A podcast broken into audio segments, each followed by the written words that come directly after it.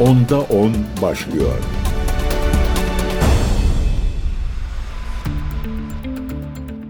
Değerli CGTN Türk takipçileri ben Gökün Göçmen Onda 10 programına hoş geldiniz.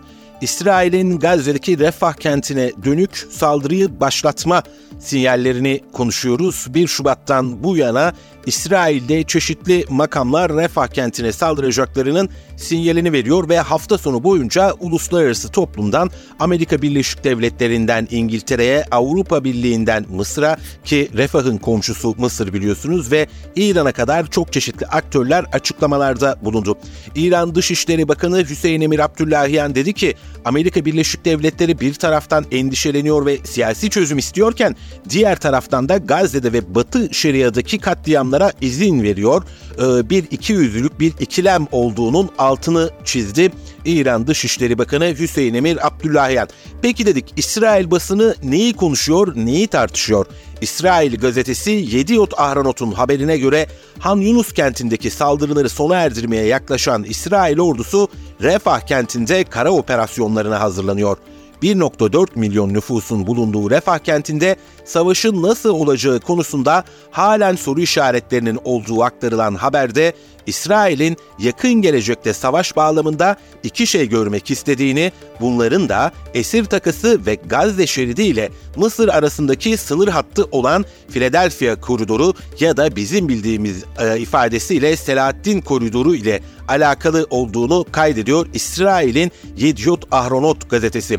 Mısır'ın karşı çıktığı Refah askeri operasyonların yapılması seçeneğinde Kahire yönetiminin İsrail denetimi olmadan Refah sınır kapısından yardımların girişinin sağlanmasından endişe edildiği belirtiliyor. Haberde İsrail'in Refah sınır kapısından Gazze şeridine giren her kamyonun güvenlik denetimi yap- yapılmamasına olanak tanıyan Mısır ile koordinasyonun eşi benzeri görülmemiş bir durum olduğu ve buna zarar vermenin Mısır'ın güvenliğinden daha fazla İsrail'in güvenliğine zarar vereceği değerlendirmesinde bulunuyor.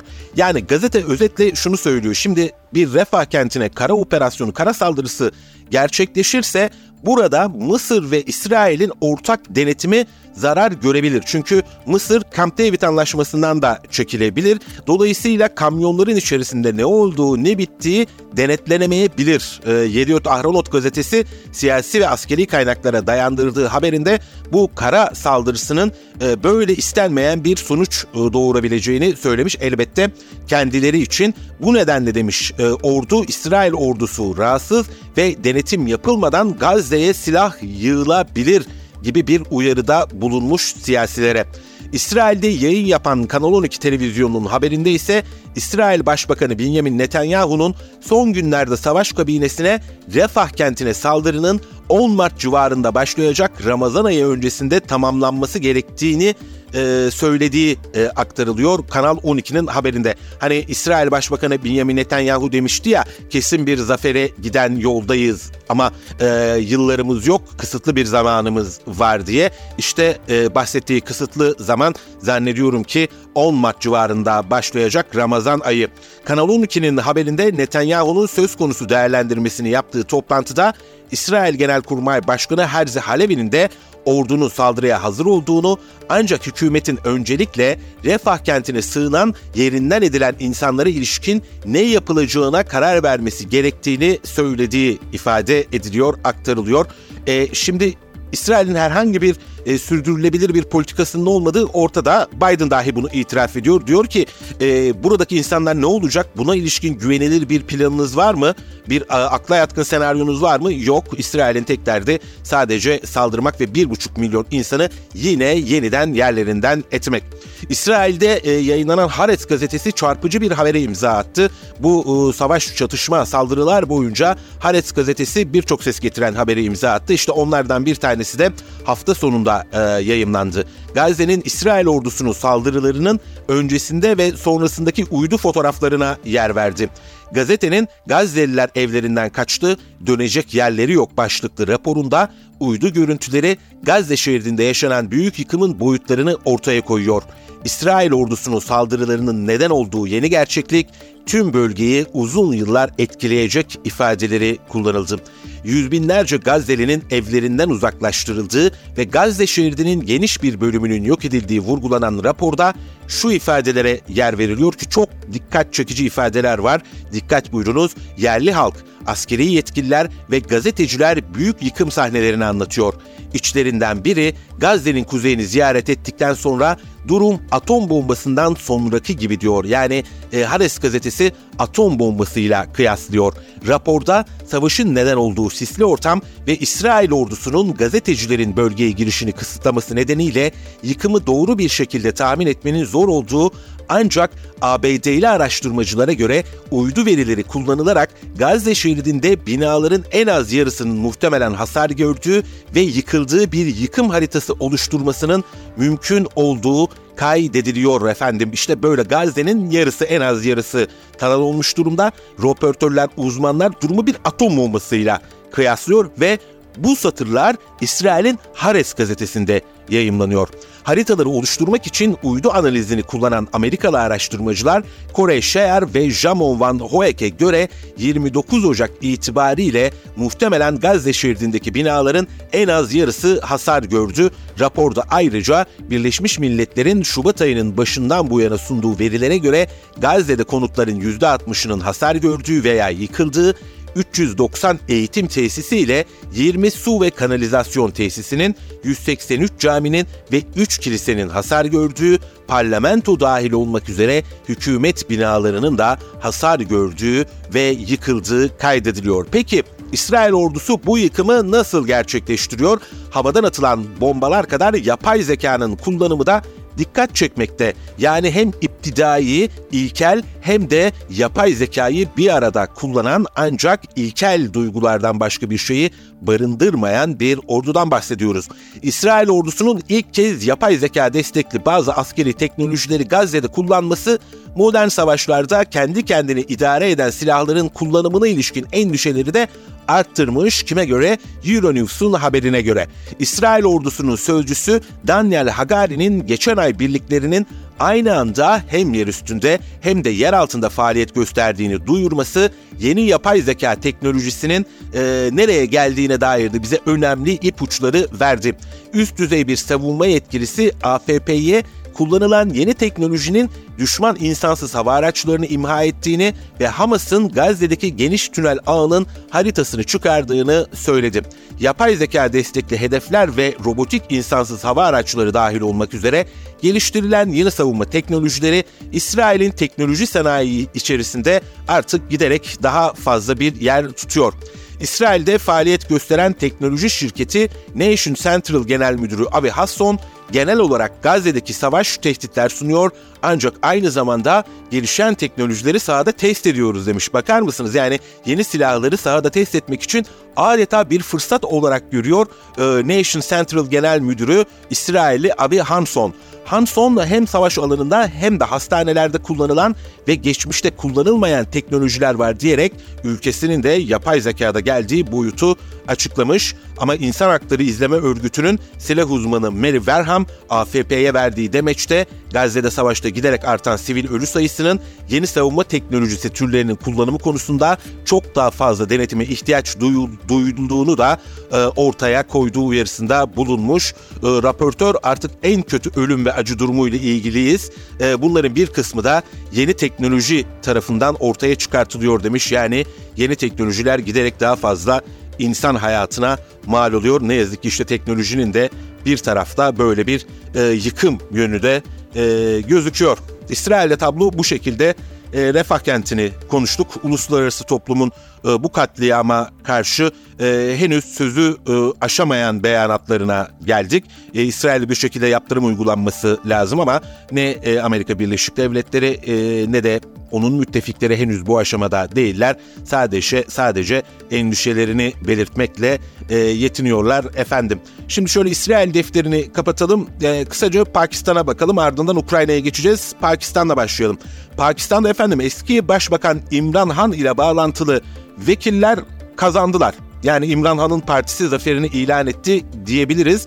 Ee, ancak ordunun desteğine sahip olan eski Başbakan Nawaz Şerif ise diğer partilerle koalisyon kurmak istiyor. İşte bu tablo içerisinde acaba Pakistan'da asker yine devreye girebilir mi? Çünkü malumunuz askerin ağırlığı büyüktür Pakistan'da ve bir açıklama geldi. Bizi şaşırtmadı Pakistan ordusu. General Asim Munir dedi ki kutuplaşma siyasetinin 250 milyonluk ilerici bir ülkeye yakışmadığını söylemiş. Tarafları olgunluk ve birlik göstermeye çağırmış. General Munir seçimler sıfır toplamlı bir kazanma ve kaybetme yarışı değil, halkın yetkisinin tecelli etmesidir ifadelerini kullanılmış. Bakalım e, şimdi İmran Han bir taraftan da hapiste yapay zekayla yapay zekadan bahsettik madem. Diğer taraftan da bunun siyasi bir e, hadisesine denk geldik. Yapay zeka ile mitingler düzenledi İmran Han ve görünen o ki toplum genelinde itibarı hala çok yüksek bir siyasetçi ki onunla bağlantılı e, bağımsız milletvekilleri e, seçimleri kazandılar. E, ama ortaya çıkan tabloda çoğunluğu kim sağlayacak? Asıl mesele işte bu. E, bir kargaşaya, bir kaosa teslim olur mu Pakistan? Ordudan da bir açıklama geldi efendim. Ukrayna ile devam edeceğiz ama şimdi kısa bir araya gidiyoruz. Onda 10 devam edecek. Değerli CGTN Türk takipçileri ben Gökün Göçmen 10 programına hoş geldiniz. İsrail'in refaha dönük saldırıları ve topyekün katliam sinyalleriyle devam ediyoruz. Küba'dan bir açıklama geldi. Küba Devlet Başkanı Miguel Diaz-Canel, İsrail'in refah kentine yönelik düzenlediği saldırıya ilişkin soykırımcı İsrail 1 milyondan fazla Filistinlinin sığındığı yere vahşice saldırdı. Görüntüler korkunç, orada yaşananları en sert ifadelerle kınıyoruz, yaşasın Filistin ifadelerini kullandı. Bunu niye aktarıyorum? Küba Devlet Başkanı'nın açıklamasında İsrail'i soykırımcı olarak nitelemesi bir hayli mühim. Refah, refaha yapılacak bir saldırı ve orada oluşacak insani trajedi bütün dünyanın gündeminde ama en çok da Mısır'ı ilgilendiriyor. Yani Filistin halkının dışında. Neden? Çünkü Refah kenti hemen Mısır'ın dibinde bulunuyor, Mısır'ın sınırında bulunuyor. Burada gerçekleşecek bir katliam hem e, Mısır'a bir insani e, seli getirecek, bir e, mülteci akınını getirecek. Bununla birlikte kimi güvenlik problemleri de doğabilir. Çünkü neden? Eğer Camp David Anlaşması askıya alınırsa ki uluslararası ajanslara konuşan Mısırlı yetkililer İsrail'in saldırıları durumunda bu anlaşmayı e, askıya alacaklarını söylemişti. O halde sınırlardan geçiş konusunda da bir e, karışıklık yaşanabilir. E, ayrıca zaten İsrail ordusu da bu durumu tespit ediyor ve kendileri için de bir kaygı unsuru. Çünkü Mısır bu e, koridorda e, kamyonları denetliyordu. İnsani yardım kamyonlarını denetliyordu. Ama bu kadar büyük bir felaket karşısında elbette denetlemelerde yetersizlikler yaşanacak ve İsrail ordusuna göre kamyonlarla silahlar Gazze şehrine daha rahat girebilir. Şimdi Mısır'dan bahsederken Dışişleri Bakanı Samih Şükrü, Slovenya'nın başkenti Ljubljana'da Slovenya Dışişleri Bakanı Tanja Fajon ile ortak bir basın toplantısı düzenledi. Şükrü, Gazze'deki Gazze şeridinde Filistinlilere insani yardım ulaştırmanın gerekliliğine dikkat çekerek İsrail'in Gazze'de sivillere yönelik cinayet ve yıkımın benzeri görülmemiş seviyede olduğunu vurguladı. Şükri, Gazze'deki durumun kötüleştiğini ve uluslararası hukukun ihlal edildiğini belirterek Gazze şeridinde daha fazla sivilin hayatını kaybetmesini kabul edemeyiz ifadelerini kullandı. Mısırlı bakan ayrıca Filistinlilerin Gazze'den göç ettirilmesini de tamamen reddettiklerini kaydetti. Almanya'dan bir açıklama geldi. Almanya Dışişleri Bakanlığı Sözcüsü Christian Wagner basına yaptığı açıklamada Refah'taki durumdan büyük endişe duyulduğunu belirterek orada çok dar bir alanda askeri operasyonlardan korunmak isteyen ve gidecek başka yeri olmayan 1 milyondan fazla insan var dedi. Refah kentinde Hamas'a karşı daha büyük bir saldırı gerçekleşmeden önce İsrail'in bu insanların nerede ve nasıl korunacağını ortaya koyması gerektiğini ifade eden Wagner, insanların daha iyi ve daha etkili bir şekilde korunmaya ve daha iyi ve daha etkili bir bakıma ihtiyacı var dedi. Gazze'deki durumun felaket olduğunu vurgulayan Wagner, hem Gazze'ye hem de Refah'a daha fazla insani yardımın girmesi gerektiğini belirtti. Sözcü Wagner, Almanya Dışişleri Bakanı Annalena Baerbock'un 14 Şubat'ta iki günlük ziyaret için İsrail'e gideceğini aktardı.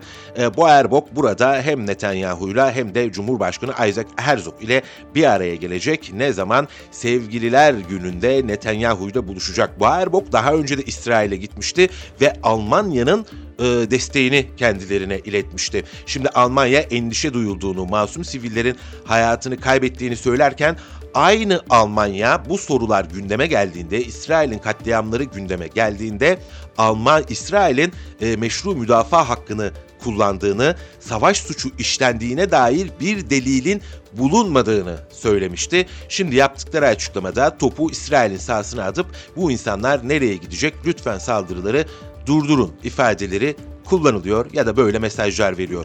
Bu açıklamalara, bu iki yüzlüce açıklamalara beklenmedik bir yerden yanıt geldi.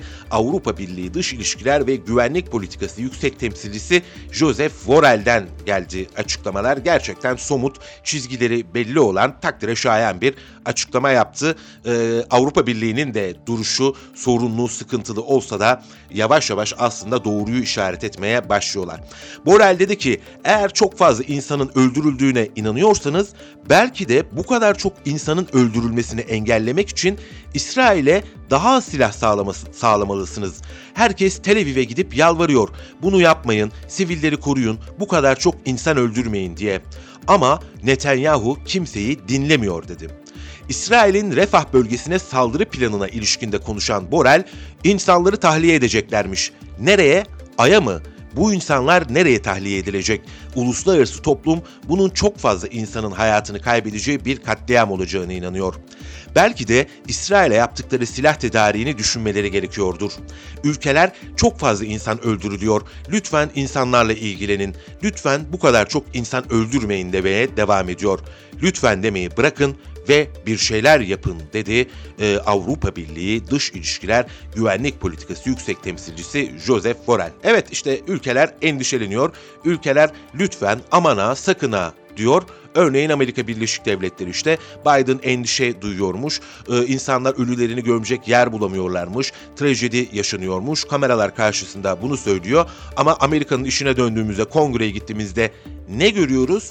1.4 milyar dolarlık İsrail'e yeni yardım paketi görüyoruz. Eller inecek, eller kalkacak ama kameralar önüne geçince etik sözler, ilkesel sözler sarf edilecek. İşte tam da Washington dış politikası budur. Uluslararası Af Örgütü'nden bir açıklama geldi. Refah'taki saldırılara ilişkin topladıkları yeni kanıtların İsrail güçlerinin Gazze'deki saldırılarında uluslararası insancıl hukukun nasıl çiğnendiğinin ortaya konulduğunu söyledi. Londra merkezli örgütten yapılan açıklamada Gazze'de sözde en güvenli bir bölgesi olduğu varsayılan Refah'ta gerçekleşen 4 ayrı İsrail saldırıları ile ilgili ayrıntılı soruşturma yürütülecektir dendi. Açıklamada saldırıların üçünün Aralık 2023'te insani ara sona erdikten sonra birinin ise geçen ay gerçekleştiği ifade edildi. Sözde güvenli bölgede düzenlenen 4 saldırıda 42'si çocuk en az 95 sivilin öldüğü kaydedilen açıklamada kurbanlar arasında emekli cerrah doktor Abdullah Şehade ve doğumu henüz resmi olarak kayıt altına alınmamış yeni doğmuş bir kız bebeğinde bulunduğu aktarıldı. Saldırılardan birinin ABD şirketi Boeing tarafından üretilen bombayla gerçekleştirildiğinin altı çizilen açıklamada örgütün her dört saldırıda da vurulan konutların meşru askeri hedefler olarak kabul edilebileceğine veya binalarda yaşayan askeri hedefler olduğuna dair hiçbir belirti bulunmadığı vurgulandı. ABD'nin ürettiği bombalarla askeri olmayan hedefler vuruldu ve e, doğumu henüz kayıt altına alınmamış bir kız çocuğu hayatını kaybetti. İsrail-ABD saldırganlığı neticesinde. Dendi ki bunun da saldırıların sivillere ve sivil nesnelere yönelik doğrudan saldırılar olduğu ve savaş suçu olarak soruşturulması gerekiyor dendi açıklamada. Açıklamada örgüt tarafından toplanan ve bugün yayınlanan Refah'taki ölümcül hukuk dışı saldırılara ilişkin yeni kanıtlar, İsrail güçlerinin Gazze'deki askeri operasyonlarında uluslararası insancıl hukuku nasıl çiğnediğini ve tüm aileleri tam bir fütursuzlukla nasıl yok ettiğini göstermektedir ifadeleri kullanıldı. Açıklamada örgütün saldırılarında diğer ölenlerin isimlerine, listelerine ve nasıl öldürdüklerine dair de detaylı e, bilgiler kullanıldı. E, açıklamada Uluslararası Af Örgütü Küresel Araştırma, Savunuculuk ve Politika Direktörü Erika Guerra Rosas, ailelerin güvenli olarak tanıtılan bölgeleri sığındıktan ve İsrail makamları tarafından önceden uyarılmadıkları halde İsrail tarafından yok edildiklerini gösterdi. Rosas bu saldırılar İsrail güçlerinin uluslararası hukuku küstahça nasıl çiğnediğini gösteren son kanıtlardır değerlendirmesinde bulundu. Birleşmiş Milletler'den bir başka açıklama. İnsan Hakları Yüksek Komiseri Voltaire Türk bir yazılı açıklamada bulundu. İsrail'in kaçacak başka yeri olmayan yaklaşık 1,5 milyon Filistinlinin bulunduğu Refah'a yönelik olası askeri saldırısının yine çoğunluğu çocuk ve kadın olmak üzere çok sayıda sivilin öldürüleceği ihtimali göz önüne alındığında dehşet verici olduğunu belirtti. Türk şu ana kadar Gazze'de yaşanan katliam göz önüne alındığında Gazze'de beklenenin, hayal edilenin ötesinde bir dram yaşayacağını, yaşanacağının altını çiziyor. Refah'a böyle bir operasyonun gerçekleştirilmesi olasılığı mevcut koşullar altında daha fazla vahşet suçu riski oluşturuyor ifadesini kullanan Türk, İsrail'in 26 Ocak'ta Uluslararası Adalet Divanı'nın verdiği hukuki açıdan bağlayıcı kararlara ve uluslararası insancıl hukuka tam anlamıyla uymak zorunda olduğunu söyledi. Türk dedi ki refah saldırı konusunda dünya buna izin vermehal ateşkes sağlanmalı, tüm rehineler serbest bırakılmalı, siyasi bir çözüme erişmek için kolektif kararlılık yenilenmeli dendi ama Netanyahu'ya söz değil yaptırım işler, sahada atılacak adımlar işler. Elbette Birleşmiş Milletler'den böyle açıklamaların gelmesi belki de e, uluslararası düzendeki egemen devletlerin harekete geçmesi açısından bir tetikleyici e, olabilir. En azından ümidimiz bu yönde. Birleşmiş Milletler Sözcüsü Stefan Dujaric de yine bu konuyla ilgili e, İsrail'in refaha yönelik saldırılarıyla ilgili soruları yanıtladım. Dujaric insani yardım ihtiyaçlarının karşılamayı da giderek zorlaştığı, zorlaştığını belirtti. Yerinden edilen kişilerin temiz su, barınak, gıda ve ilaç yoksunluğuyla mücadele ettiğine dikkat çekti. Daha önce uyardığımız üzere sivil düzen çökmek üzere dedi Dujeric.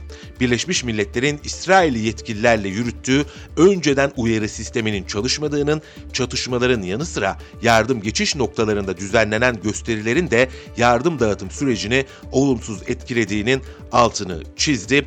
Önemli bir ifadeyle noktalandı. Her şeyin uluslararası hukuka uygun bir şekilde ve sivillerin korunmasını öncelik haline getirerek gerçekleşmesini istiyoruz.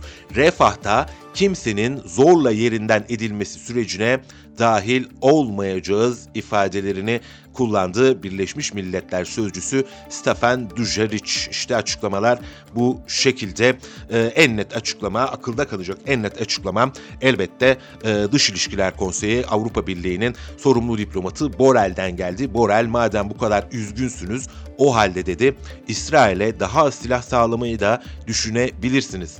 Netanyahu'nun yanına gidip lütfen saldırmayın, lütfen yapmayın demekle bu işler olmuyor. Borrell'in ifadesi dikkat çekiciydi. Programın başında anımsattığım üzere de Küba'nın Latin Amerika'dan aslında Latin, Latin Amerika'nın büyük çoğunluğundan da insani bir duruşla, ilkeli bir duruşla, ahlaklı bir duruşla Filistin'e verilen destek bir hayli önemli. Ee, önüme çıktıkça ben de not alıyorum sizlere aktarmak için. İşte son açıklama Küba Devlet Başkanı Kanel'den geldi. Kanel soykırımcı İsrail dedi. İnsanları vahşice öldürüyor. Yaşasın Filistin diyerek mesajını paylaştı. Bizlere de aktarmak düştü efendim.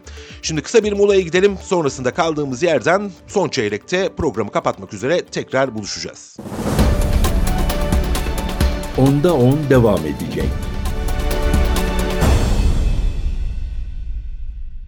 Değerli CGTN Türk takipçileri ben Gökün Göçmen 10'da 10 kaldığı yerden NATO tartışmalarıyla devam ediyor. Malumunuz ABD'de başkan adayı Donald Trump, eski başkan Donald Trump ve yeni Beyaz Saray'ın Oval Ofis'in yeni adayı Donald Trump bir açıklamada bulunmuştu. Dün e, seçim kampanyası sırasında demişti ki e, eski ABD Başkanı Donald Trump, ülkeler NATO'ya gerektiği ölçüde yardım etmezlerse, katkıda bulunmazlarsa olası bir Rusya saldırısı durumunda bırakın onları korumayı, Rusya'yı, Moskova'yı cesaretlendiririm demişti. Tam da Trump'tan beklenildiği biçimde bombastik bir açıklamaydı. Biden'dan bir yanıt gel- geldi. The Hill gazetesinin haberine göre Biden yaptığı açıklamada eski ABD Başkanı Donald Trump'ın NATO ile ilgili açıklamalarını eleştirerek ikinci bir Trump döneminin ülkenin dış ilişkilerine zarar vereceğini kaydetti. Hoş sanki Biden döneminde her şey güllük gülistanlıktı. Sanki onun döneminde bu saldırılar yaşanmadı. Bu katliamlar işte İsrail'in e, Gazze'deki katliamlarından bahsediyorum. Sanki yaşanmadı. Trump'ı Rusya Devlet Başkanı Vladimir Putin'e savaş ve şiddet konusunda destek vermekle suçlayan Biden, Trump'ın açıklamalarını dehşet verici ve tehlikeli olarak niteledi. Biden, Trump'ın seçilmesi, e, seçimi kazanması halinde olası Rus saldırılarında NATO müttefiklerini terk edeceğini belirtiyor ifadelerini kullandı. Bu NATO tartışmalarında en fazla aslında yüklenilen ülke Trump döneminde Almanya'ydı. Hatta o dönem iş öyle bir noktaya geldi ki Almanya e, gayri safi yurt içi hasılasının %2'sini NATO'ya ayırmadığı için o dönemki başkan Trump birliklerini Almanya'dan Polonya'ya kaydıracaklarını ve Almanya'ya herhangi bir güvenlik garantisi vermeyeceklerini söylemişti. İşte Almanya'da bu konuyu yakından takip eden ülkeler arasında denilebilir ki Trump'ın kazanması halinde ki anketlere bakacak olursak bu oldukça muhtemel eğer bir yargı darbesiyle engellenmezse Donald Trump e, Almanya için karanlık günler başlayabilir. Almanya Başbakanı Olaf Scholz, Polonya Başbakanı Donald Tusk ile yaptığı görüşmenin ardından ortak bir basın toplantısı düzenledi. NATO'nun korunma vaadinin kayıtsız şartsız geçerli olduğunu belirten Scholz, hepimiz birimiz, birimiz hepimiz için diye konuştu. Scholz, Donald Trump'ın sözlerine işaret ederek güncel olaydan dolayı şunu net bir şekilde söylemeye izin verin. NATO'nun karşılıklı yardım garantisinin herhangi bir şekilde göreceli hale getirilmesi sorumsuzca ve tehlikelidir. Hiç kimse Avrupa'nın güvenliğiyle oynayamaz ve pazarlık yapamaz ifadelerini kullandı. Dün de Almanya'dan gelen açıklamada NATO denmişti. Antarktika'dan Erzurum'a kadar büyük bir coğrafyada güvenlik sağlıyor. Erzurum'un da adı kullanılmıştı. E, ayrıca şunu da belirtelim tabii Trump bunu söylüyor. Ben size güvenlik garantisi vermek zorunda değilim diye ama aynı Trump NATO'nun 5. maddesine de imza atmıştı. Ki o 5. madde NATO üyesi herhangi bir ülkenin zarar görmesi durumunda NATO'nun topyekün harekete geçeceğini öngörüyor. E, Trump o dönemde el yükseltmek istemişti. E, anlaşılan o ki şimdi de el yükseltmek istiyor ama bir taraftan da ilkesel düzlemde daha doğrusu Trump'ın e, düşünce yapısında da ittifaklara, müttefikliklere çok fazla yer olmadığını söyleyelim. Çok fazla sevmiyor bu uluslararası anlaşmaları. Trump defalarca kez söyledi. Amerika'nın üstünlüğü, Amerika'nın hegemonyası işaret edilerek biz yıllar boyunca diğer ülkeler tarafından istismar edildik ifadelerini kullanmıştı. Yine uluslararası anlaşmalardan, ticaret anlaşmalarından çekilmişti. İran'la nükleer anlaşmadan çekilmişti ve politikası da zaten önce Amerika'ydı. Yani müttefiklerle birlikte hareket etmekten ziyade o ülkeler Amerika'nın çıkarlarına ne kadar hizmet ediyorsa onları kaba güçle hizalamaya çalışan bir Donald Trump var karşımızda. Ama kendisinin döneminde de bir kez daha anımsatalım. NATO'nun 5. maddesi e, onaylanmıştı. Scholz'un açıklamaları Almanya'nın Avrupa'nın güvenliğine özellikle NATO'nun doğu kanadında önemli katkılarda bulunduğunu vurgulayan Scholz, NATO ittifakının savunması ve Avrupa'nın güvenliği için işbirliğini daha da güçlendireceklerini söyledi. Başbakan Scholz, NATO'nun uzun yıllar ortak savunmanın temeli olacağını kaydetti. Bu yıl Almanya'nın Polonya'ya yönelik korkunç saldırısının ve Varşova'nın yıkılmasının 85. yıl olduğunu dikkat çeken Scholz, ağır suçumuzun farkındayız ve ortak barışçıl geleceğimiz için bundan doğan görevin bilincindeyiz. Tarihimize karşı sorumluluğumuzun altına çizgi çekilemez. Bu bugün için bir hatırlatma ve gelecek için bir misyon olmaya devam ediyor diye konuştu. Scholz, Almanya ve Polonya'nın Avrupa Birliği'nde ve NATO'da birlikte durduğunu e, söyledi. Ayrıca dedi ki Rus emperyalizmi dedi Almanya Başbakanı. Avrupa'nın güvenliğini tehdit ettiği bir dönemde Polonya ile dayanışma içerisindeyiz ifadelerini kullandı. Rusya'ya yine bu ifadelerle yüklendi. Polonya Başbakanı Donald Tusk'tan da e, Trump'ın NATO ile ilgili sözlerine e, yanıt geldi. O da dedi ki Trump'ın eski başkan veya yeniden aday olmasından bağımsız olarak şunu söylemek istiyorum tüm NATO üyesi devletlerin savunma potansiyelinin finansmanını doğrudan ve önemli ölçüde arttırması aslında Avrupa'nın ortak çıkarıdır. Buna şüphem yok. Ukrayna'dan alınan korkunç dersin kimseyi şüpheye düşürmemesi gerektiğini düşünüyorum. Bu gerçekten gerekli. Donald Trump bunu söylediği için değil, oldukça objektif biçimde ifade ediyorum dedi. Polonya Almanya'ya bakılacak olursa Trump dönemine daha e, temkinli biçimde yaklaşıyor ve diyor ki Trump haklı üstü kapalı olarak bunu söylüyor. Söylese de söylemese de bir savunma bütçelerini arttıracağız demişti. E, Trump döneminde işte Polonya zaten demişti ki Almanya'dan eğer askerleriniz çıkarsa buyursunlar benim ülkeme gelsinler. Avrupa'nın en büyük ABD üstüne hazırlık yapmak istiyoruz ifadelerini kullanmıştı. O dönem Polonya çok da bir şey değişmediğini görüyoruz. Bakalım e, tekrar eğer e, Donald Trump seçilirse Donald Tusk da ki kendisi de zaten e, eski Avrupa Konseyi Başkanı bakalım ilişkileri nasıl ilerleyecek. Şöyle geçelim e, Ukrayna'dan bahsettik. E, bu aralar ABD Senatosu'nda bu hafta İsrail ve Ukrayna'ya yardım paketine ilişkin nihai oylama yapılacak.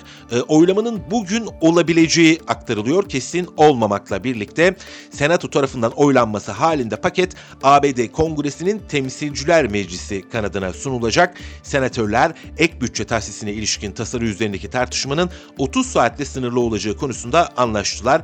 Tasarıda Ukrayna'ya 60 milyar dolar, İsrail ise 14 milyar dolar civarı yardım planlanıyor. Tasarının son haline 64 senatör evet, 33'ü hayır verdi. Mitch McConnell liderliğindeki bazı cumhuriyetçi senatörler de Ukrayna ve diğer müttefiklere acil yardım yapılmasından yana tavır aldı. Tartışma sırasında McConnell arkadaşlarına yardım yardım etmeyi reddetmeleri halinde bunun ABD'nin imajını ve etkisini nasıl etkileyeceğini düşünmeye çağırdı. Ancak diğer yandan Trump yanlısı Temsilciler Meclis Sözcüsü Mike Johnson dün yaptığı açıklamada Cumhuriyetçilerin çoğunlukta olduğu meclisinin müttefiklere yapılan yardımları desteklemeyeceğini hatta bu yardımı ABD sınırı ve göç meselesini ayıran yeni bir tasarının üzerinde çalıştıklarını söyledi. Dedi ki Trump'a yakın e, senatör biz dedi Ukrayna İsrail'i düşünmüyoruz. Biz Meksika sınırına bu parayı ayıracağız ifadelerini kullandı. Geçelim Elon Musk'ın açıklamasına. Elon Musk da yardım paketiyle alakalı konuştu. Sosyal medya ağı ikisi de kendisinin e, sosyal medya ağında yeni bir askeri yardım paketi Ukrayna'yı yenilgiden kurtaramayacak dedi. Elon Musk'ın çıkışları oldukça radikal. Musk bu yardımların Ukrayna'ya faydası yok. Savaşın uzatılmasının da Ukrayna'ya faydası yok. Bunun anlaşılması çok önemli ifadelerini kullandı. Bakın işte Amerika'daki önemli isimlerde, aktörlerde bunu gerçekten kabul ediyorlar. Ee, Elon Musk'ın sosyal medya platformunda zaten Vladimir Putin'le Tucker Carlson'ın röportajı yayımlanmıştı. İşte o Tucker Carlson yeni açıklamalarda bulundu. Rus liderin Ukrayna konusunda uzlaşmaya hazır olduğuna inandığını belirtti. Birleşik Arap Emirlikleri'nin Dubai kentinde düzenlenen 2024 Dünya Hükümetler Zirvesi'ne katılan Carlson ki Cumhurbaşkanı Erdoğan da dün oraya gitti. Putin Putin'in uzlaşmaya hazır olup olmadığı sorusu karşısında elbette yanıtını verdi. Tüm ülke liderinin çalışmalarının kendilerini uzlaşma bulmaya ittiğine dikkat çeken Carlson, diplomasi denilen şey budur ve o da yani Putin de onların arasında yer alıyor e, ifadesini kullanmış kullandı. Putin ne demişti bir kez daha hatırlatalım. İstanbul'u aslında müzakerelerin e, devam ettiği süreçte imzaların atılmaya yakın olduğunu belirtmişti. Ama o dönem tabi e, gerek İngiltere gerek Amerika'nın devreye girmesiyle bu anlaşma sağlanamamıştı. Fakat Putin dedi ki İstanbul'u biz imzaları atacaktık. Tekrar neden bu imzalar atılmasın dedi. Aslında diyoruz şimdi 3. yılına girecek bir insanlık trajedisinden bahsediyoruz.